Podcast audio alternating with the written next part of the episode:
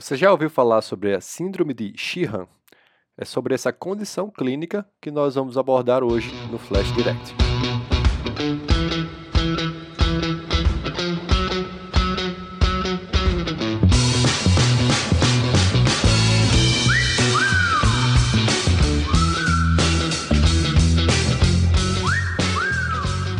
Olá pessoal, tudo bem com vocês? Aqui quem fala é Rodolfo, eu sou um dos integrantes do Endo Direct e a partir de agora nós voltamos à nossa programação original dos nossos episódios de podcast dos diversos temas de endocrinologia, intercalados com os episódios do Flash Direct.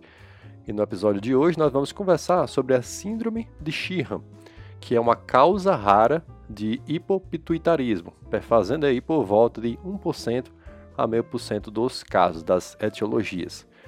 A síndrome de Sheehan, que apresenta uma frequência decrescente ao longo do tempo, devido aos melhores cuidados obstétricos, aos diversos serviços espalhados pelo mundo, mas que ainda é frequente em alguns países ou regiões com carência de recursos tecnológicos, recursos financeiros e recursos na área de saúde.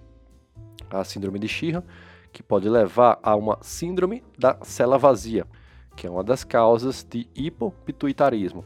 Mas por definição, que seria essa síndrome de Sheehan? É uma necrose, uma hemorragia maciça do, da adenohipófise, principalmente dos tecidos hipofisários na mulher pós-parto e que muitas vezes precisa de múltiplas transfusões, gerando uma necrose do tecido hipofisário, ok?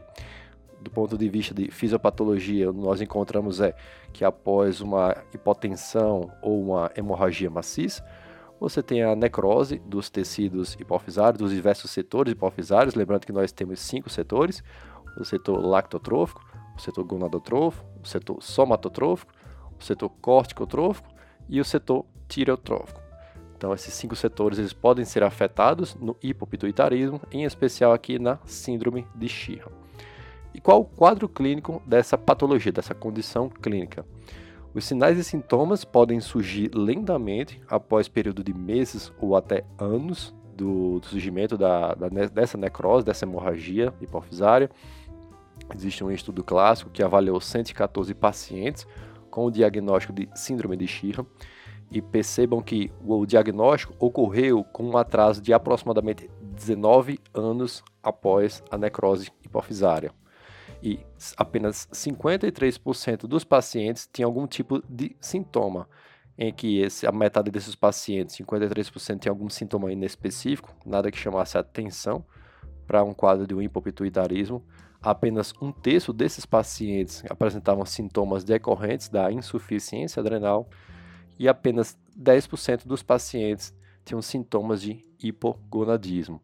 Então perceba que um espectro ele é lento inespecífico da doença, de caráter variável com relação à sua gravidade. Os pacientes eles podem apresentar um pan-hipopituitarismo, quando você tem uma deficiência de dois ou mais setores hipofisários, mas pode se manifestar apenas com uma deficiência clara de apenas um setor hipofisário.